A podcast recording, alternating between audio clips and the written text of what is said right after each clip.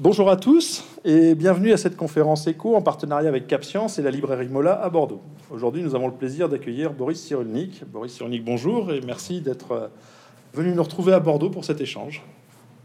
Vous êtes médecin, neuropsychiatre, psychanalyste, vous êtes scientifique, mais ce qui, moi, en tant que directeur de la Centre de sciences, me séduit encore plus, vous êtes un infatigable vulgarisateur.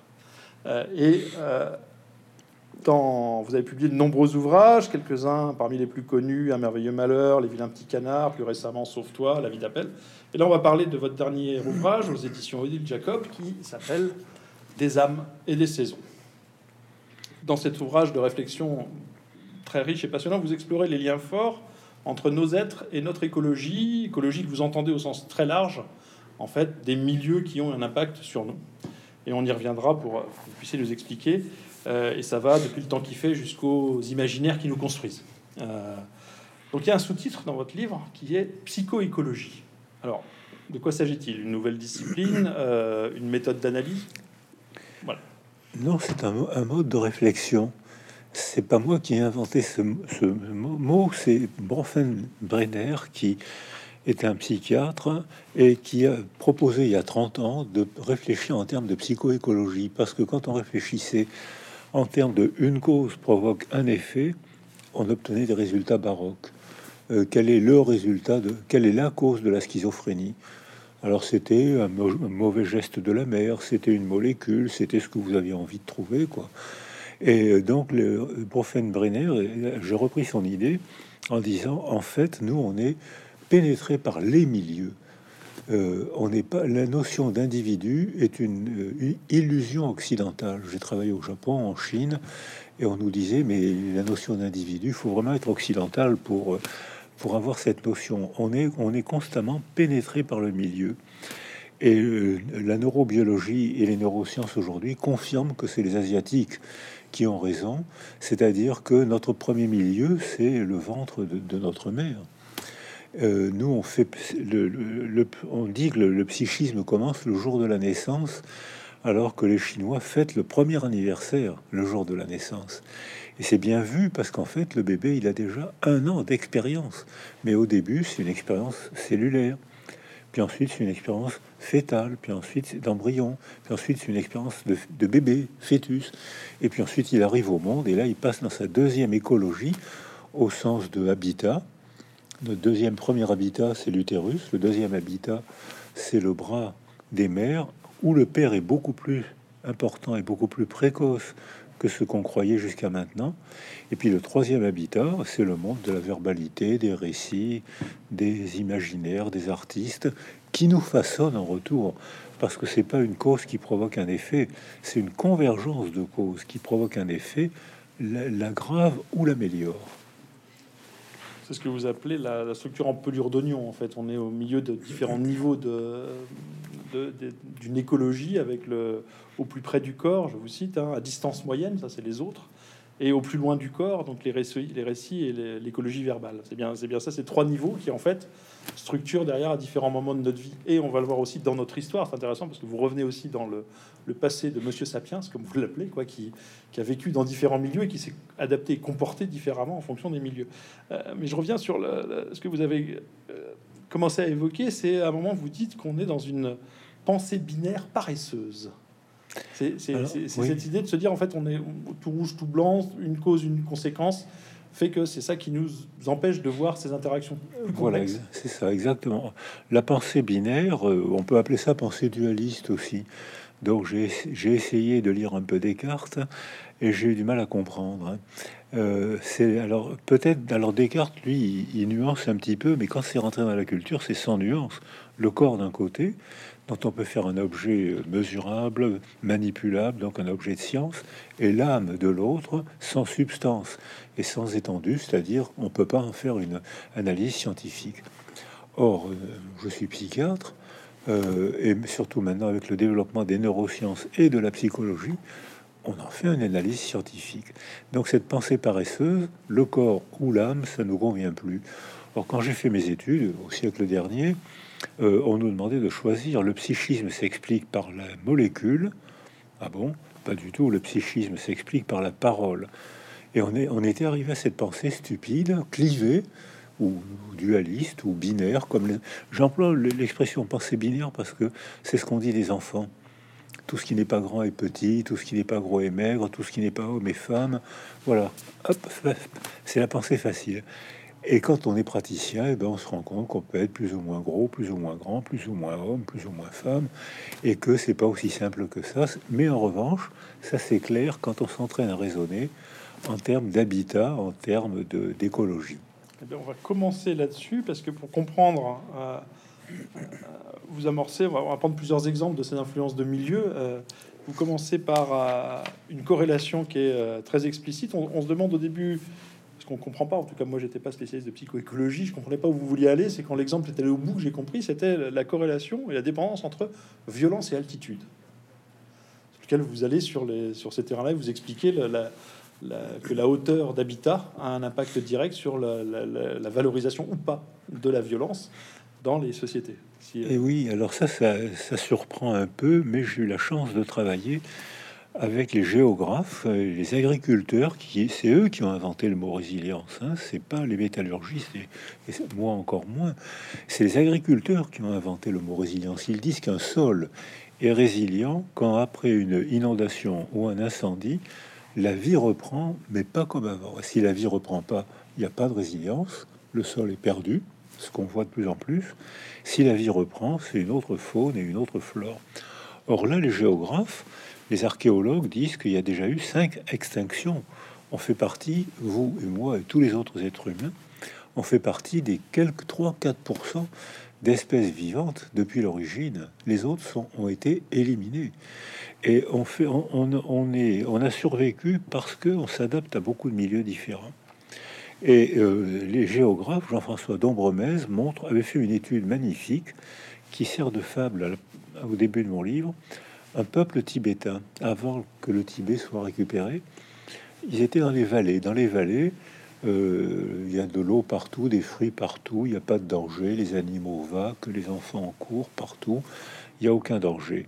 L'imaginaire des vallées, c'est la fête, combat de coq et, les balles populaires. Et puis la mousson arrive, donc il faut quitter la vallée. Donc il faut monter sur les flancs. Et là, il fait froid, il faut engranger la nourriture, il faut surveiller les animaux. Là, les rituels apparaissent, l'autorité apparaît, alors que l'autorité est une répression sans sens, sans fonction euh, dans la plaine, sur les pentes, il faut commencer à être autoritaire. Et puis, il y a une autre partie du même peuple qui monte en haut du haut, comme disent les Tibétains. Et là, seuls les, chèvres, les moutons, les yaks peuvent aller en haut du haut. Et là, la vie est difficile. Il y a des pentes. Euh, il faut faire très froid la nuit. Il faut surveiller les animaux et les enfants, parce que si quelqu'un tombe, il meurt. L'imaginaire change. Il y a la brume, il y a sûrement les panthères, il y a sûrement un yeti. L'imaginaire change et les rituels deviennent trop, très autoritaires parce qu'on est adapté. L'autorité est une adaptation au milieu difficile. Et puis le même peuple redescend et là, les rituels, l'autorité se dilue et hop, le même peuple arrive et là, l'autorité devient un autoritarisme stupide. Mais c'est pire que ça encore, c'est que quand les femmes sont enceintes en haut du haut, elles mettent au monde des bébés-filles qui sont réglées entre 20 et 22 ans. Elles redescendent, et quand elles arrivent dans la plaine, les mêmes femmes qui mettent au monde un autre bébé-fille sera réglé entre 12 et 14 ans. L'altitude nous sculpte, nous pénètre biologiquement, physiquement. Euh, on est beaucoup plus grand dans les vallées que en haut du haut. Et imaginairement, euh, dans les vallées, on pense qu'à draguer et faire la fête. Et en haut du haut, on, est heureux aussi. Mais on est heureux parce qu'on on, est plus fort que le malheur. On a trouvé les contes magiques qui permettent de contrôler le yeti. On a trouvé les danses qui permettent de chasser la panthère. On est, fier de nous parce qu'on a été plus fort que la mort. Et en bas, on est, est content, mais on a moins de raison d'être fier. Euh, vous, parlez vous avez parlé d'utiliser le mot de résilience, vous décrivez ça depuis longtemps hein, comme un processus d'adaptation-transformation. Euh, j'avais une question, vous, avez, avez aussi remis dans la longue histoire des espèces, en quoi ça se complète ou c'est différent d'une logique évolutionniste darwiniste? Quel est le rapport entre cette notion de résilience et le fait que ou c'est la même chose ou est-ce que c'est C'est totalement darwinien, c'est-à-dire que c'est totalement évolutif.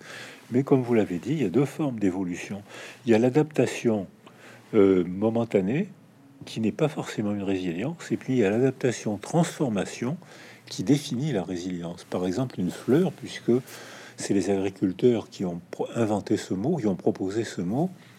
Une fleur, quand la sécheresse arrive, elle se racornit un petit peu, elle se replie pour moins évaporer. Si l'humidité réapparaît, elle se redilate. La même fleur, si la sécheresse est chronique, elle se racornit, puis de graine en graine, elle se racornit de plus en plus, jusqu'au moment où les seules fleurs qui survivent dans un contexte, dans une écologie sèche, c'est les épineuses. Et c'est le fait qu'il n'y a brouté que des, épineuses fait que les mammifères sont pas contents. Ça sert à rien d'avoir des canines quand il y a que des épineuses à manger. En revanche, les chèvres et les chameaux qui ont des molaires carrés peuvent broyer les épineuses sans se faire mal et eux peuvent survivre.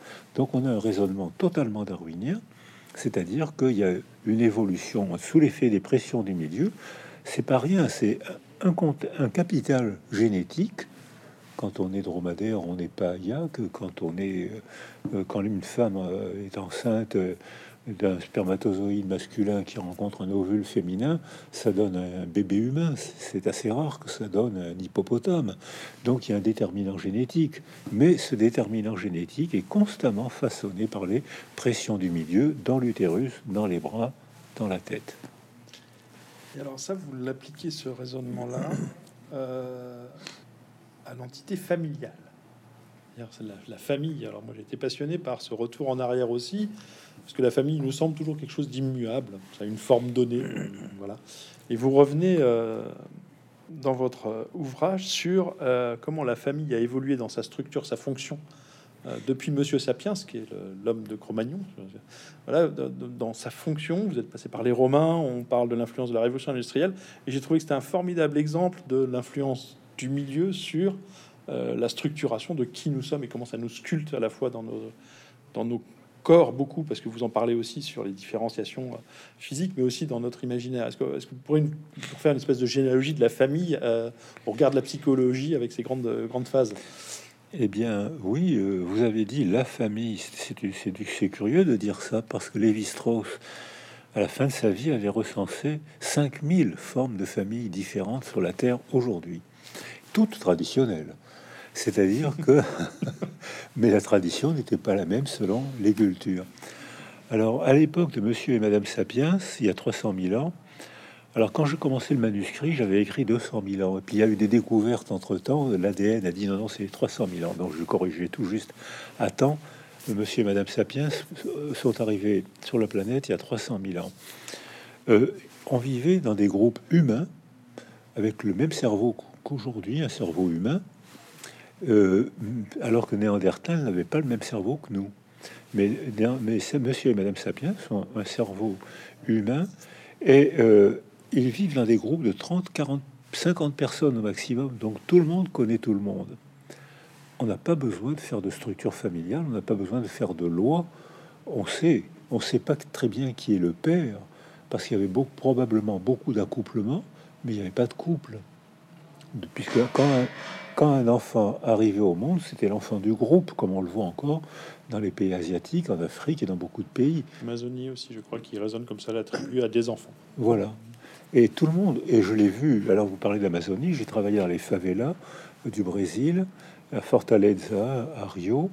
Les enfants, dans un premier temps, les enfants courent partout, tout le monde, tout le monde est père, tout le monde est mère.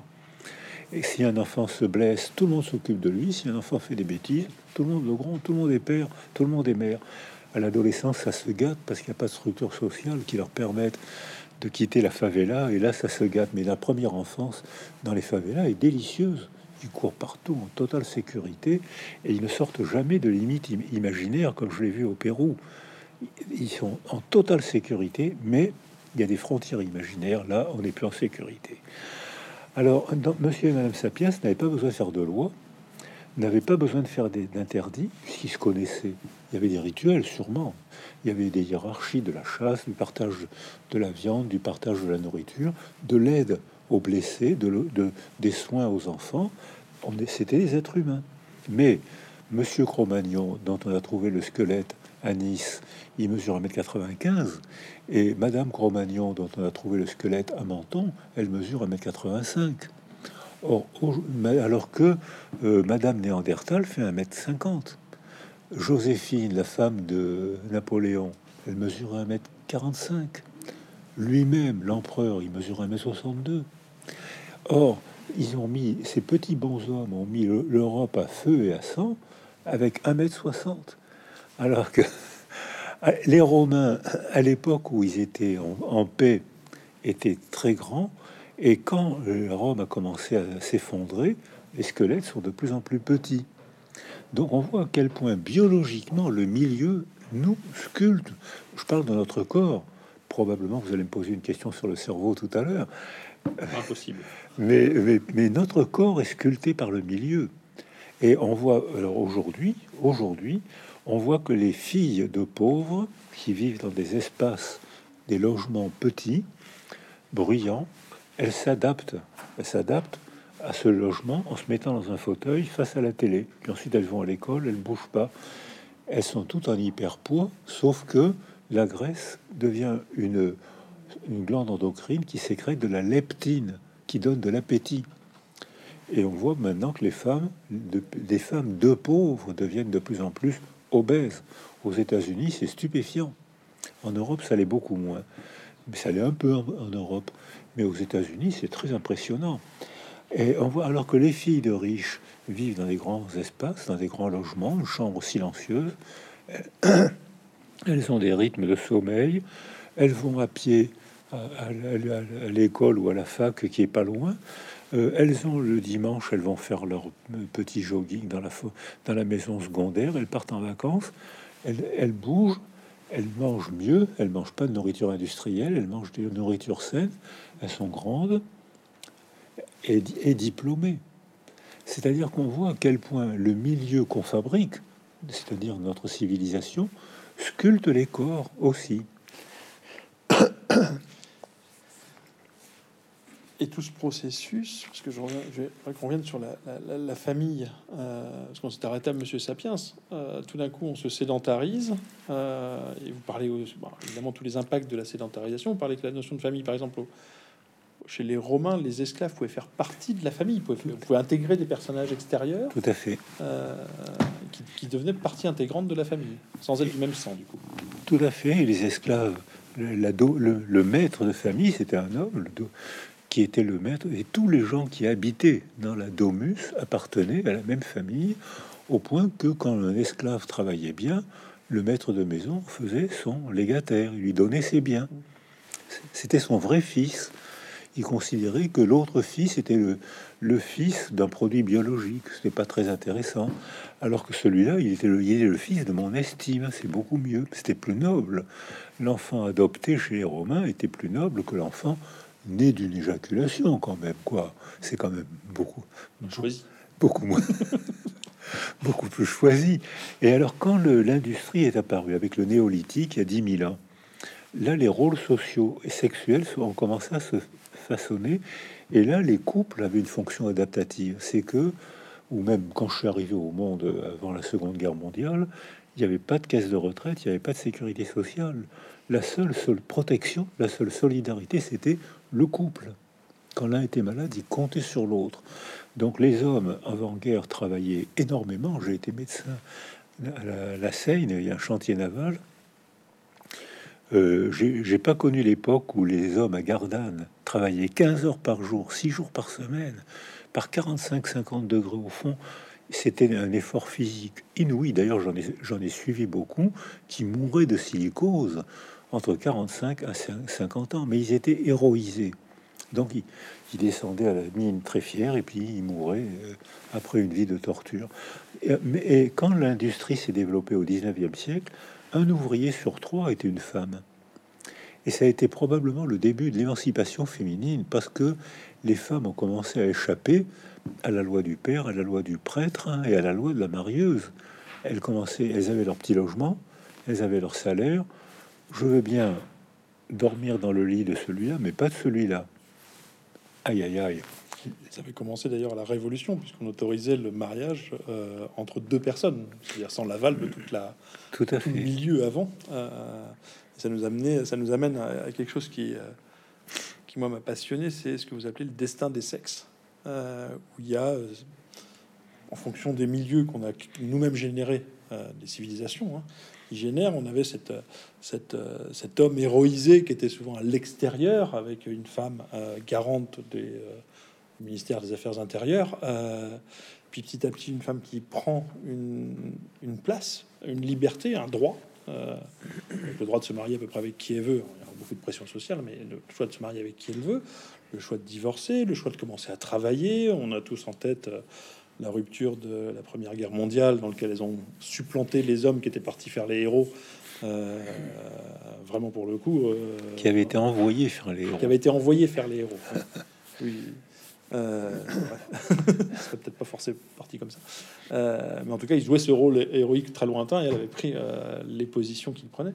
Euh, et vous allez encore plus loin parce que ça se corrèle maintenant à une évolution biologique des femmes dans justement leur l'âge de leur première règle versus la puberté des hommes qui recule, entraînant un décalage d'évolution. Enfin, j'ai trouvé cette partie absolument passionnante dans lequel vous montrez une trajectoire féminine qui s'autonomise et prend un pouvoir qu'elle n'avait jamais eu, euh, et du coup, avec un homme qui du coup s'interroge en tant qu'homme sur ce qu'il est et sur même son rôle dans, dans la famille, euh, dans une des 5000 formes de famille qui sont en train d'évoluer.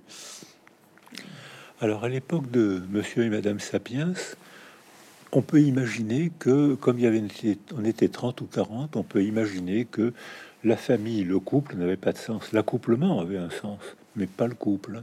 Il n'avait pas l'effet de protection qui est apparu euh, avec euh, l'industrie surtout, et surtout avec la transmission des biens. Les aristocrates avaient besoin de savoir de qui était qui et de qui il venait pour transmettre le château, les terres, les biens, les bijoux, etc., qui étaient raquettés sur le peuple. Hein. Il y a eu mille ans de raquettes, l'aristocratie, les merveilles, des châteaux qu'on constate, c'est le résultat de mille ans de raquettes. C'est-à-dire Versailles, qui est une merveille.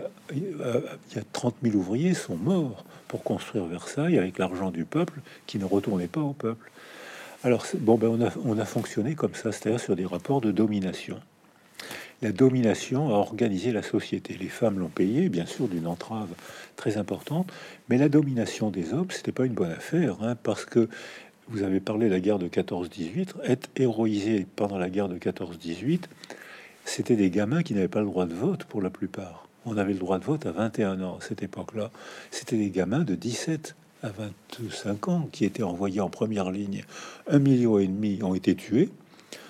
2-3 millions sont rentrés soit gazés, incapables de travailler pendant tout le reste de la vie, soit avec des gueules cassées, soit avec des troubles psychiques qu'on ne savait pas diagnostiquer, donc ils étaient invivables, ils étaient malheureux, ils explosaient de colère. Donc la fin de la guerre de 14 a été suivie d'une explosion de divorce, parce que les femmes, pendant quatre ans, avaient tout fait marcher, pendant que les hommes se faisaient matraquer dans, la boue.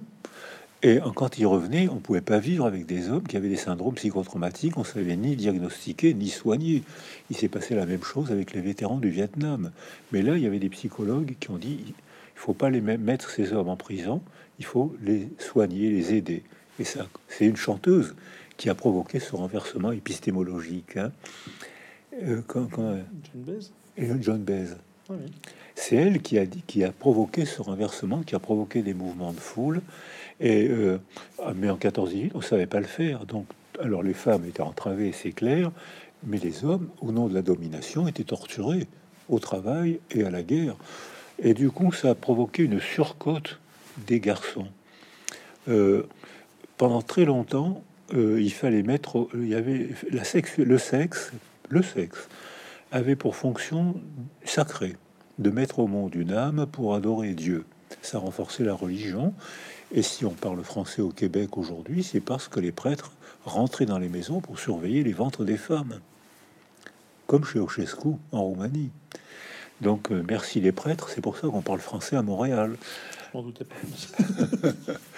Et ensuite, il y avait le, donc le sexe a une fonction d'abord sacrée, puis il a une fonction sociale, mettre au monde un garçon, de préférence à une fille, pour faire la guerre et pour travailler 15 heures par jour. Donc la domination, je suis pas sûr que c'était une bonne affaire.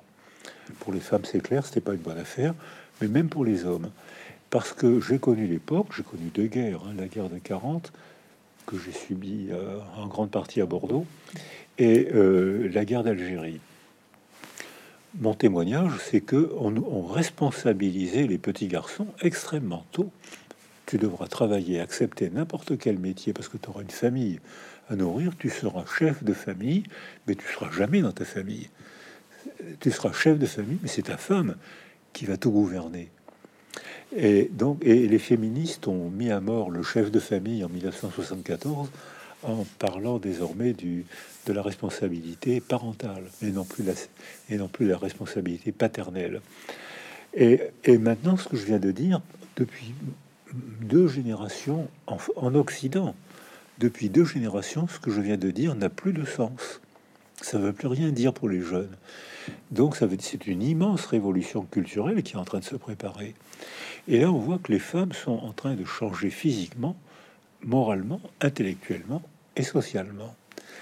C'est que euh, la civilisation qu'on a fabriquée fabrique beaucoup de leurres endocriniens. Euh, dans un, déjà dans un pays où il n'y a pas trop d'industrie, les, les, filles ont une avance neuropsychologique très nette sur les garçons. Et dans notre culture, où les leurres endocriniens, c'est des leurres femelles, c'est des, substances qui ressemblent aux hormones femelles et qui stimulent euh, les ovaires des filles. Maintenant, il y a de plus en plus de petites filles qui sont réglées à 8 ans. Donc, elles ont une maturation neuropsychologique accélérée, alors que les garçons, ces leurs endocriniens, freinent leur puberté.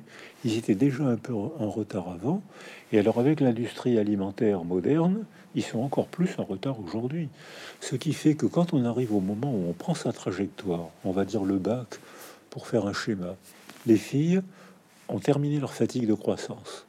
Ce sont des jeunes femmes équilibrées qui savent gouverner leur vie. J'aime ça, je veux pas ça, je veux vivre comme ça, mais pas comme ça. Euh, donc elles savent, elles travaillent bien parce qu'elles ont une à l'école, elles sont meilleures que les garçons. Elles ont deux ou trois ans d'avance. Et euh, les garçons, à l'âge de 18 ans, ils commencent leur puberté après. Ils sont en pleine fatigue de croissance. Et comme on le disait tout à l'heure, l'imaginaire d'un garçon de 18 ans, c'est pas du tout l'imaginaire d'une fille de 18 ans. L'imaginaire d'un garçon de 18 ans ne s'intéresse qu'aux choses importantes, le football et la drague. Vous êtes d'accord? Ça dure. Ça dure. Donc ça veut dire que ces rôles socio-sexués qui étaient nécessaires et abusifs avant, pourquoi est-ce que les hommes étaient chefs de famille alors qu'ils connaissaient rien à la famille? Et c'était pourtant eux qui devaient décider. Donc c'était nécessaire pour les envoyer à la mine ou à la guerre, et c'était abusif, parce que c'est les femmes qui faisaient le, travail réel. Alors il y a eu beaucoup de cultures où les garçons n'étaient formés que pour la guerre. Après la guerre, un petit garçon, quand j'étais, j'ai pas été à l'école, mais j'ai été au lycée, on nous, disait, on avait 11, 12 ans, 13 ans, on nous disait un garçon ne traversera pas la vie sans connaître une ou deux guerres et quelques bagarres de rue. Vous devez vous préparer. On, valorisait la violence virile, disait-on, alors qu'aujourd'hui, quand un homme est violent, les hommes sont plus violents que les femmes, que ce soit pour la violence domestique, que ce soit pour la délinquance.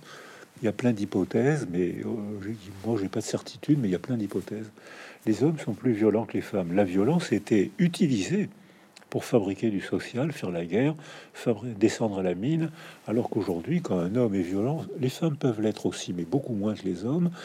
Quand, un homme est violent, on appelle le SAMU, le secteur psychiatrique, les pompiers, la police euh, et les lois, parce qu'on combat la violence masculine maintenant avec des lois, alors qu'avant, on encourageait la violence masculine du coup, cet homme, il n'est pas un peu perdu dans le nouveau paradigme euh, euh, Juste pour, pour, nos auditeurs, les leurs endocriniens, c'est bien les, ça, les, choses qui sont des additifs alimentaires. C'est ça, oui. Qui vont perturber artificiellement les évolutions. Il les perturbe, c'est l'artifice qui les perturbe pour de bon.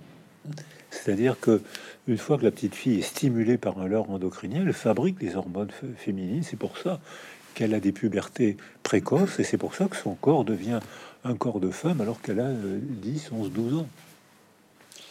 Une précision parce que on n'est pas sûr que tout le monde euh, a leur endocrinien, euh, mais c'est artificiel, c'est le monde extérieur qui introduit ces euh, changements physiques et psychologiques du coup des personnes. Oui, c'était, je revenais sur cet homme que vous décrivez comme du coup avant qui avait une, qui était héroïsé par ce, tout l'imaginaire dans lequel on l'envoyait, la, la, valorisation de cette violence, la canalisation de cette violence dans un rôle de héros, que ce soit un rôle militaire, ouvrier, mineur, n'importe quel n'importe quel rôle qu'on leur confiait. Non, vous dites, bah, c'est plus du tout valorisé. Non. Euh, son rôle dans la famille a aussi été euh, remis en cause. Il doit se trouver son propre rôle. Euh, il en est où l'homme? Parce qu'on parle beaucoup des femmes et des avancées qu'elles font, et j'ai l'impression qu'aussi on oublie aussi cet homme qui du coup avait des certitudes qu'il n'a plus et comment il se positionne dans un, dans un milieu, dans une écologie globale dans lequel c'est plus incertain pour lui. Alors, l'homme est contraint d'évoluer. C'est-à-dire que maintenant, on peut plus euh, mettre, euh, comme à l'époque napoléonienne, on peut plus mettre un, caleçon moulant pour bien montrer ses génitoires. Ça se fait beaucoup moins maintenant. Il y a des cultures. il y a des cultures où il y a, des étuis péniens. En Papouasie, pour les jours de semaine, il y a un étui pénien tout droit. Le dimanche, il y a un étui pénien tire-bouchonné. Ça n'a plus. En France, ça se fait un peu moins. Mais ça, mais ça veut dire que puisque les femmes changent, les valeurs, l'éthos, la hiérarchie des valeurs change. Être un homme violent, c'est plus une valeur du tout. La violence, qui était une valeur adaptative et évolutive il y a quelques générations encore, que j'ai connu, n'est que destruction aujourd'hui. Et l'éthos changeant, la condition, les rôles sexuels changent. Ils sont plus. De plus, comme c'est maintenant, la nouvelle aristocratie se fait par le diplôme. C'est-à-dire qu'avant, la, nouvelle, la, première aristocratie, c'était la force physique. C'était celui, rarement celle, celui qui était capable de se servir de ses poings, d'acheter une arme au forgeron pour prendre le pouvoir par la violence, par la force. Ça se fait, ça se fait encore aujourd'hui. Hein. Euh, la Russie euh, s'est emparée de terre. Euh, la Turquie s'est emparée de terre et personne n'a protesté parce que dans notre culture, on, ne comprend pas que c'est cette relation d'appropriation. Ça a déclenché des guerres, la guerre de 14-18, ça la guerre de 39-40, l'invasion de la Pologne, ça a déclenché des guerres. Aujourd'hui, on laisse des dictatures, ou en tout cas des régimes autoritaires, s'emparer d'un tiers de la Crète, personne proteste, de massacrer les Kurdes, personne proteste, de, s'emparer d'une partie de l'Ukraine, personne proteste, alors qu'il y a deux, trois générations, ça, a déclenché des guerres mondiales. Alors c'est peut-être un progrès, mais ça veut dire que les valeurs sont pas les mêmes, ça veut dire aussi peut-être, face à un régime autoritaire, peut-être qu'on est vulnérable. Donc ça peut encore changer. Mais euh, actuellement, les hommes sont contraints à évoluer. L'héroïsation ne se fera plus par la violence ou par la guerre elle va se faire par d'autres valeurs. Donc la hiérarchie des valeurs change et on voit que beaucoup d'hommes dans les pays d'Europe du Nord, au Québec où j'ai travaillé, dans les pays d'Europe du Nord, les hommes sont très heureux de leur nouvelle position. C'est-à-dire que ils ont enfin, eux qui étaient chefs de famille, n'étaient jamais dans leur famille, et maintenant ils sont plus chefs de famille, et ils, ils établissent des relations affectives avec leurs enfants, c'est nouveau, avec leur femme, qui est très contente d'avoir un associé pour s'occuper de la famille et pour participer à l'aventure sociale. C'est vraiment une nouvelle condition du couple qui perd sa valeur. Le couple, euh, avant le mariage, c'était la structure sociale. Maintenant, on demandait la permission d'avoir des relations sexuelles au prêtre et à la mairie. Alors que vous qui avez travaillé à la, on, vous a demandé la permission d'avoir des relations sexuelles beaucoup moins maintenant. Donc ça, veut dire que les valeurs, l'éthos, la hiérarchie des valeurs change complètement. C'est une vraie révolution culturelle qu'on est en train de connaître. C'est un énorme progrès pour les femmes à coup sûr, pour les hommes aussi.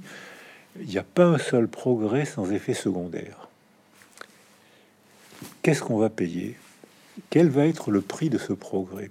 Il faudra qu'on se donne rendez-vous dans deux générations pour en parler. Alors, ce sera avec grand plaisir.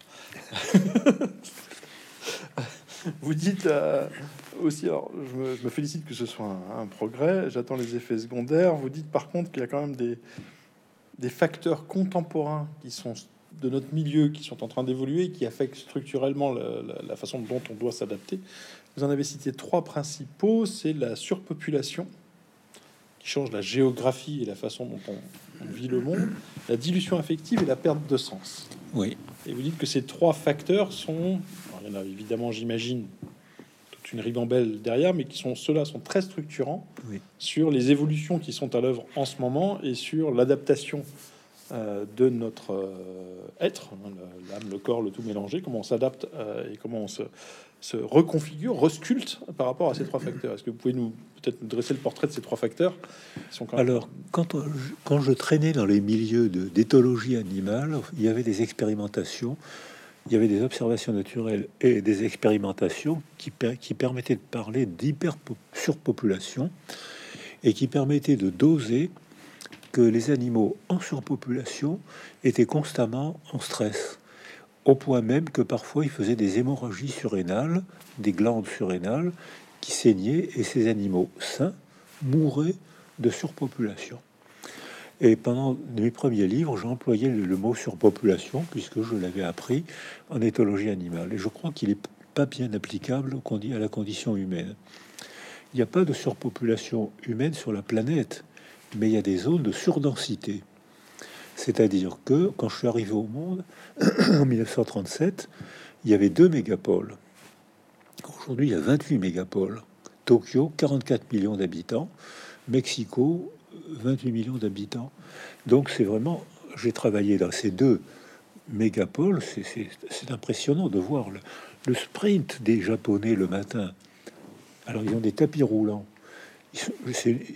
ils sont adorables, ils sont gentils, ils sont cultivés, ils sont courageux. C'est un plaisir de travailler au Japon. Ils sont tout le temps au sprint. Et le résultat, c'est qu'il y a un nombre de dépressions faramineux. Euh, les garçons sont euh, après décrochent de la société, ils décrochent de la sexualité, ils préfèrent rester seuls plutôt que s'engager, avoir des relations sexuelles. C'est un engagement. Ça les angoisse, ils préfèrent rester seuls, ils s'isolent avec des écrans pour se distraire, ils sortent plus. Les filles se développent très bien, elles sont meilleures élèves comme partout, euh, y compris dans les pays musulmans, elles sont meilleures élèves. Euh, mais au Japon, elles obtiennent des postes de responsabilité. Elles sprintent comme tout le monde. Le résultat, c'est que dans les pays asiatiques, Chine, Japon, Corée, il n'y a jamais eu autant de suicides féminins. Alors voilà un effet secondaire des progrès incontestables. Le deuxième euh, marqueur, c'est la dilution affective. On a calculé à l'université de Mons, en Belgique, où j'enseigne encore, on a calculé que un, garçon, un, adolescent aujourd'hui aura 6 à 8 métiers avant sa retraite et 3 ou 4 couples avec des enfants. Euh, qu'est-ce qui se passe? Comment va-t-on faire pour s'attacher? L'attachement, qui est une théorie la plus enseignée actuellement sur la planète, hein, les théories de l'attachement, à la fois biologie, psychanalyse et sociologie, eh bien, euh, l'attachement montre qu'il faut une durée pour s'adapter, pour ça, pour s'attacher. Il faut apprendre, il faut, s'imprégner de l'autre.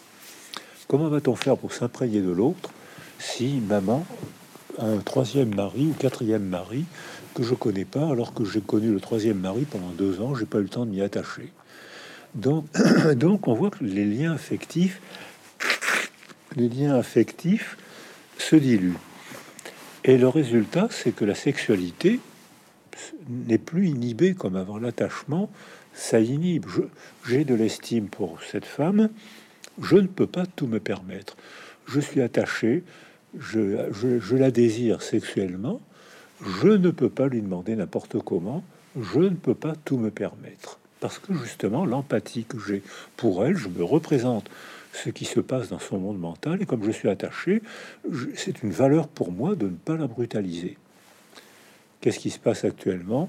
De plus en plus de garçons bousculent les filles, passent à l'acte de manière pas sous tout le temps désagréable et parfois même fortement répréhensible. Quand j'étais gamin, j'étais au lycée Jacques Decour à Paris, qui était un lycée de prolo, et à côté, il y avait euh, le lycée Jules Ferry. Alors quand on allait courtiser les filles, parce que ça reste quand même une valeur importante, ça, universelle, et quand on allait courtiser les filles, on se coiffait. Quand on avait les moyens de se coiffer, on, se, coiffait, on s'habillait, on lui serrait la main. Alors peut-être que ça elle était un peu déçue, mais au moins on était pas, on, avait des rituels de correction euh, qui étaient dans, qui étaient très nets. Et aujourd'hui, quand on les voit, ils se bousculent avec une violence, une brutalité, avec une très grande brutalité. Et puis surtout, ce qu'on voit, les phénomènes qui se passent actuellement au point de vue circuitage sexuel.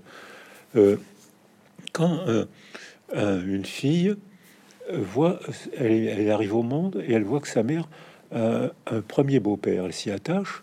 Le premier beau-père peut pas tout se permettre. Le deuxième beau-père, c'est un, un, troisième père. Le quatrième père, il est encore moins beau-père. C'est un homme. Et moi, fille, j'ai connu mon quatrième ou troisième beau-père quand j'avais 16 ans, 17 ans. J'étais une femme. Où est l'inhibition affective qui interdit l'inceste? Elle y est plus elle est plus là. Donc on est en train de voir une explosion, une déritualisation de la sexualité, alors que vous m'avez invité à dire tout à l'heure qu'avant il y avait des rituels un peu trop stricts et un peu trop verrouillés. Et bien maintenant, peut-être qu'on manque de rituels. Et le troisième facteur, c'est le sens. Et notre société a perdu la boussole, notre civilisation a perdu la boussole. Pour donner sens aux choses, aux événements, il faut savoir d'où on vient, qui on est et où on rêve d'aller. Je suis un gosse de pauvre, je sais que je peux gagner ma dignité en étant manuel ou en faisant des études pour avoir un diplôme. Et le sens qu'on donne aux choses, le sens qu'on donne aux événements, modifie la manière dont on les ressent.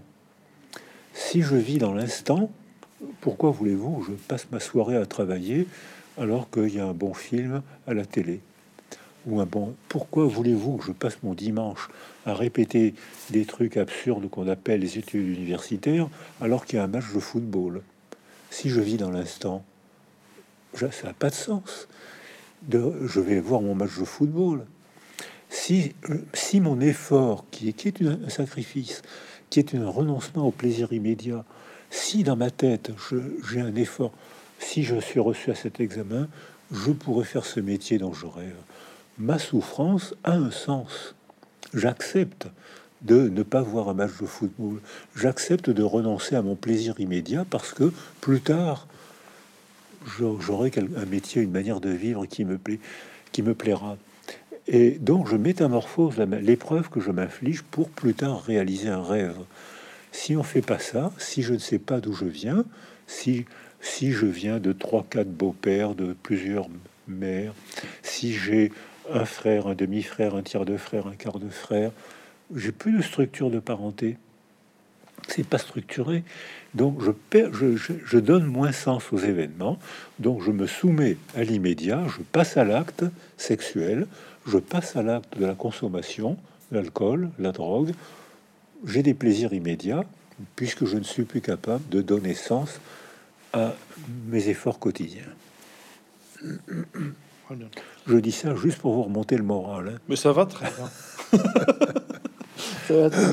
Euh, d'ailleurs, vous insistez, vous, c'était en filigrane de votre euh, dernière intervention, vous insistez aussi sur le, le, côté sécurisant euh, du départ qui a une influence quasi déterministe sur la trajectoire que l'individu va se créer. Et quand on parle de contexte sécurisant, c'est contexte sécurisant depuis la phase fétale jusqu'aux premières années, jusqu'à, j'imagine, la puberté, jusqu'à ce que... Jusqu'à 120 ans.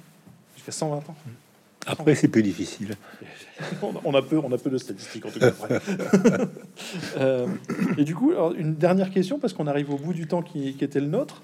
Euh, une dernière question. J'ai dit déterminisme. Euh, c'est quelque chose qui m'a traversé l'esprit comme ça en toile de fond quand je lisais votre ouvrage. C'était est-ce qu'à un moment donné on reste libre ou est-ce que justement toutes ces influences du milieu qui sont très prégnantes et dont vous décortiquez un certain nombre de mécanismes avec bah, toutes les preuves qui vont bien pour voilà. Est-ce que du coup on a quand même une liberté ou est-ce que parce que vous dites par exemple les, euh, les filles de familles pauvres vont être plus petites euh, Est-ce qu'on reste dans un déterminisme euh, statistique ou est-ce que l'individu garde encore une espèce de, de, liberté dans ce monde prédéterminé par l'écologie du milieu? Alors il y a mille déterminismes. Le seul déterminisme auquel on peut pas échapper, c'est XX ou XY c'est-à-dire le l'agencement des chromosomes. Dès que les cellules commencent à se diviser, le milieu tutorise des développements différents. Et là, on peut agir. Là, on a un degré de liberté et donc de responsabilité. D'où l'importance des décideurs politiques. Parce que on sait maintenant que une femme sécurisée, enceinte, va devenir sécurisante pour le bébé qu'elle porte. Je le dis en termes de tous les jours, mais on l'a observé scientifiquement et on l'a dosé. On dose des substances du stress. À Bordeaux, d'ailleurs, Anne-Laure Suter a dosé le cortisol et les, catécholamines dans le sang. Et son mari, qui est prof d'obstétrique, a dosé le cortisol et dans le liquide amniotique d'une femme enceinte. C'est parallèle. C'est-à-dire que quand la mère est stressée par son mari, la violence conjugale, ou par l'absence de mari ou de deuxième parent, ou par la guerre, ou par la précarité, ou par un malheur de la vie. Quand la mère est stressée, elle devient stressante pour le bébé qu'elle porte. Donc, mais liberté, ayant compris ça, si on fait en sorte, la famille, le mari, la famille, la culture, fait en sorte de sécuriser la mère, en 24-48 heures, le bébé déclenche un processus de résilience c'est-à-dire de reconstruction de ces neurones.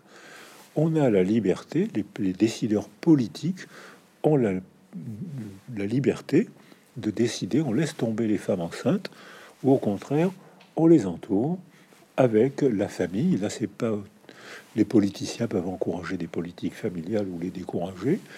On peut très bien sur, protéger une femme enceinte ou au contraire qu'elle se débrouille. Euh, donc, euh, surtout que les femmes aujourd'hui mettent leur, bébé au monde, elles ont presque 31 ans, c'est-à-dire c'est l'âge, le maximum de fécondabilité c'est 25 ans. Et à 31 ans, il faut médicaliser, ce qui change les rapports dans la famille. Parce que quand une femme met au monde son bébé à 31 ans, quand il a les inévitables bobos de la petite enfance, elle téléphone au pédiatre. Elle demande plus conseil à son mari ou à sa grand-mère ou à la grand-mère on a technicisé les relations, désaffectivé les relations dans la famille.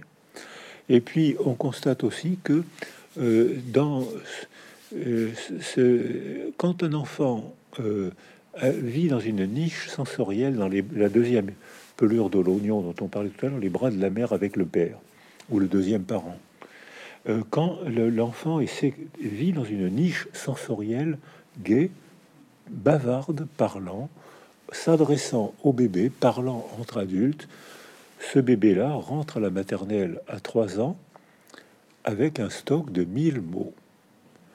Quand on fait une population de bébés qui vivent dans une niche sensorielle pauvre, parce que le mari est violent, parce qu'il est mort, parce qu'il est malade, parce que la mère déprime, parce que, etc. Et les, les femmes enceintes dépriment de plus en plus. Quand euh, la niche sensorielle est pauvre, ce bébé sain rentre en maternelle à 3 ans avec un stock de 200 mots. Devinez lesquels vont être bons élèves. Or, maintenant, la nouvelle hiérarchie sociale se fait par le diplôme. Vous avez maintenant un top d'adolescents éblouissants qui font des études, qui sont sympas, qui courent le monde, qui parlent bien, qui lisent à toute allure, qui parlent anglais sans accent. Ils sont, je les déteste. Ils ont tout pour eux. et vous avez ce top extraordinaire, et vous avez toute une autre partie de la population larguée. Pas de parole, pas de lecture, pas d'art, pas de diplôme, métier difficile, mal payé, instable, gilet jaune, revendication qu'on peut comprendre, méthode qu'on peut discuter, mais on, mais on a une société clivée, un top où ces gosses n'ont rien volé, ils ont travaillé, ils ont stressé, mais ils étaient les seuls à avoir les conditions qui leur permettaient de ne pas d'acquérir ce diplôme. Ils l'ont pas volé. Les autres n'ont même pas la possibilité de tenter la chance. Quand j'étais étudiant en médecine, c'était dans les années 50-60, hein, euh, on y avait 12% d'enfants de pauvres qui faisaient médecine. Vous savez combien il y en a aujourd'hui? 1%. 1%. Vous montrez également que les enfants adoptés euh, dans un foyer sécurisant rattrape le niveau d'attente d'un enfant naturel de ce même couple. Euh, et du coup, c'est pas une question génétique, c'est une question du milieu qui permet l'épanouissement de l'enfant, quel que soit son, son capital de départ, enfin en tout cas sa, sa composition génétique de départ. Voilà, exactement. Un enfant, la plupart des enfants arrivent au monde, ils sont sains, mais leur capital génétique, ils vont le placer plus ou moins bien selon le milieu. écoutez, ce sera le, le mot de la fin. Euh, Boris Cyrulnik, je vous remercie. Je rappelle à, tout le monde euh, le nom de votre ouvrage, Des âmes et des saisons, psychoécologie. Alors, on a balayé quelques-uns des thèmes, c'est beaucoup plus euh, détaillé et, riche que ce qu'on a pu avoir, mais en tout cas, ça nous a permis de faire un grand tour d'horizon. Je vous remercie beaucoup de ce temps que vous nous avez consacré. C'est un plaisir. Vous avez été un très bon intervieweur. Merci. Merci de Merci beaucoup.